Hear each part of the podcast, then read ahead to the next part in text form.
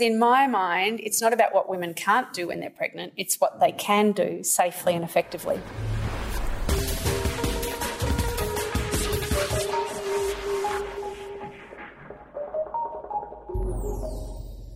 You're listening to the Fitness Industry Podcast, powered by Australian Fitness Network.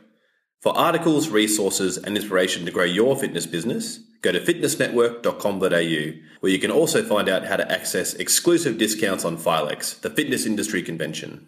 In this episode, physio, fitness instructor, and Network Lifetime Achievement Award winner Lisa Westlake discusses the rewards of safely training pregnant clients for every PT with Network's Oliver Kitchingman.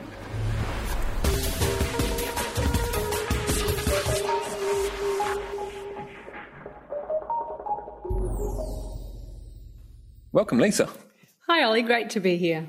Lisa, you've worked in many areas of fitness during your career, but working with pre and postnatal women has become one of your areas of specialty. So, why are you so passionate about working with this group? As a physiotherapist, I'm really keen to help people with various different conditions reap the benefits of exercise. And exercise during pregnancy and early motherhood has so many benefits, but they have some special needs. So it's really, really important that we design programs that suit them and their individual requirements. And it's a really beautiful area to work in. Okay, so can all pregnant women exercise? And if so, to what stage of their pregnancy? Almost all pregnant women can exercise. There are a few women with medical conditions such as heart disease, preeclampsia. Um, sometimes there's a few others where their doctors will recommend that they rest up rather than exercise during their pregnancy. But for all the other women, so long as they listen to their bodies and they have a safe, sensible exercise program that's right for them and their pregnancy, they can absolutely benefit from exercising. And as far as I'm concerned, if they're following the guidelines, if they're feeling great and being sensible, they can exercise up until the day they deliver. In fact, I've had women come to my classes who are due as in they've hit their due date and they work a little bit harder because they're pretty keen to go into labour by that point. Okay, so would PTs who are working with pregnant clients require a, a, a letter from the client's doctor saying that they give them permission to exercise? It's ideal that the PTs have a letter of um, okay from the doctor because it's really important that the doctor knows that that person is exercising. And yes, it makes sure that they, the doctor doesn't have any concerns from a medical point of view, for sure. The other good reason why it's uh, handy for the PT to communicate with the doctor is then the doctor knows that that PT is interested in looking after pregnant women. So the communication goes both ways yes, that all important um, allied health relationship, which the uh, personal training industry can really, really use. So, how can women that are pregnant tell when they've reached an appropriate level of exertion, particularly if they're used to exercising to higher levels than they will be when they're, they're pregnant? It's a great question. I recommend that most women who are exercising during pregnancy work to a level that I call mild to moderate exertion. So, if a pre pregnant woman was working out on a scale of 0 to 20 at around 16 to 18, pretty high energy, when she's pregnant, I'd rather she brought it down to around 13, 14. The reason for that is if that we if we go really hard and fast with either high impact exercise or heavy lifting, it can strain the body and the body is affected by the pregnancy. Our joints are lax, the pelvic floor is more at risk, and we also have to keep in mind that the we don't want to overheat because that's about the baby's well-being. So mild to moderate intensity on a scale of 0 to 20, I recommend around 13, 14. And we still get a great workout, but without getting really hot, exhausted, puffed, or sweaty. That's hard for some women to take on if they're used to running marathons, etc. But we need to remind them that it's a short time in the big picture and they really should look after themselves and their baby. So, can every personal trainer train pregnant clients, or should they gain specific qualifications, or even refer the client to a specialist? I would really prefer that all fitness instructors did extra training if they want to work in this area. Pregnant women have general things to keep in mind, just the physiological changes of pregnancy. We need to know about those and how to modify. And then they can have aches and pains that some exercises will make worse. So we need to understand them to avoid causing them. Uh, so I would prefer all fitness instructors did some kind of at least one day course and lots of reading. The fact of the matter is that pregnant women come to our gyms, they come to our health clubs, they come to our classes, and they want their personal training programs. But ideally, those instructors are well qualified, and then they can confidently know that they are giving safe, effective training programs for those women. Okay, so can you share your top tips for pregnancy programming for PTs training pregnant clients? I mean, uh, ideally, as you say, they would have done some extra courses, but uh, the, the more advice they have, the better. Sure. I think one of the most important things is that every woman and every pregnancy is different. So it's not one size fits all. We really have to understand what's going on for that woman and understand any of her aches and pains or special needs.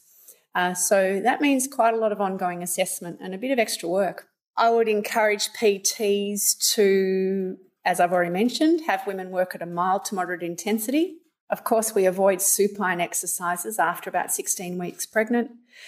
And I mean, there's so many things to think about, but just reminding women that modifying to maybe a less intense cardiovascular workout, maybe lighten the weights but increase the reps. Those women who aren't keen to do that, we need to educate them that it is a short time in the big picture. But if I go back to your question, top tips probably the most important thing is make sure they look after their pelvic floor. Uh, you were instrumental in working with the Continence Foundation Australia in creating the Pelvic Floor First program. So, can you tell me a little bit more about that? That was a really well it still is a really exciting program. Basically we know that one in three women who've had a baby struggle with some kind of problem with bladder or bowel control or incontinence. And uh, we believe that fitness instructors could be a fabulous group to help improve awareness and education for these women.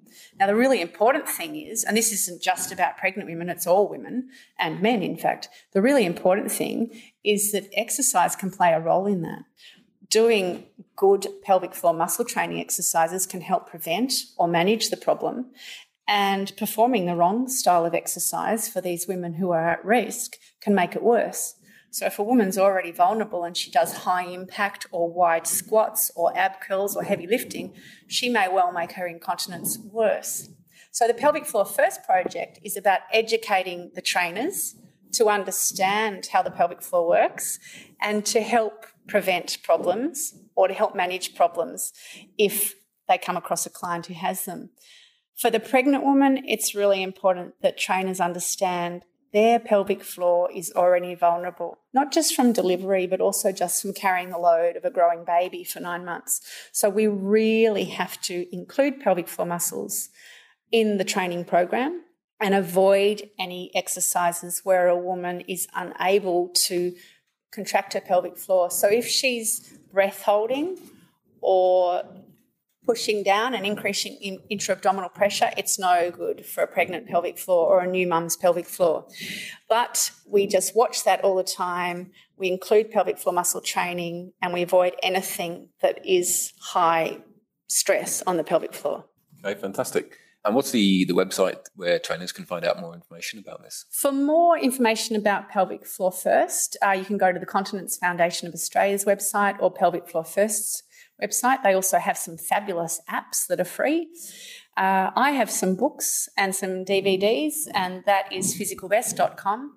And in fact, Australian Fitness Network has a great course that I wrote for them, Exercising for Two. So there's there's plenty of spots to go get more information. Fantastic. So, are there any other areas of specific consideration that pregnant women should be aware of?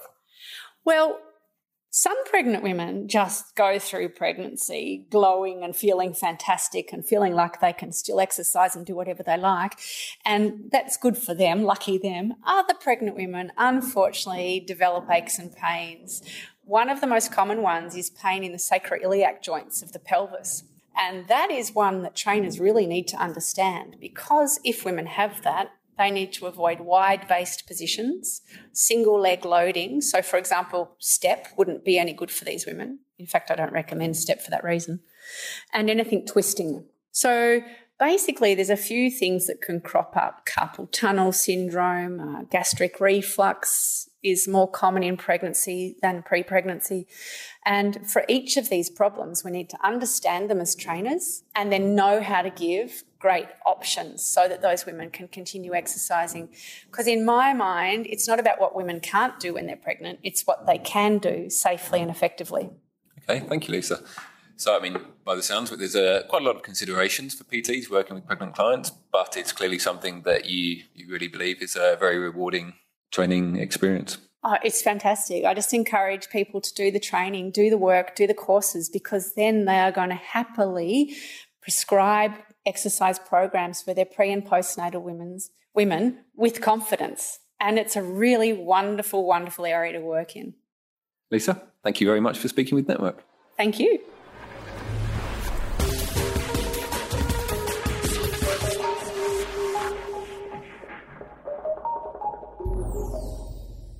For more articles, resources, and inspiration to grow your fitness business, go to fitnessnetwork.com.au.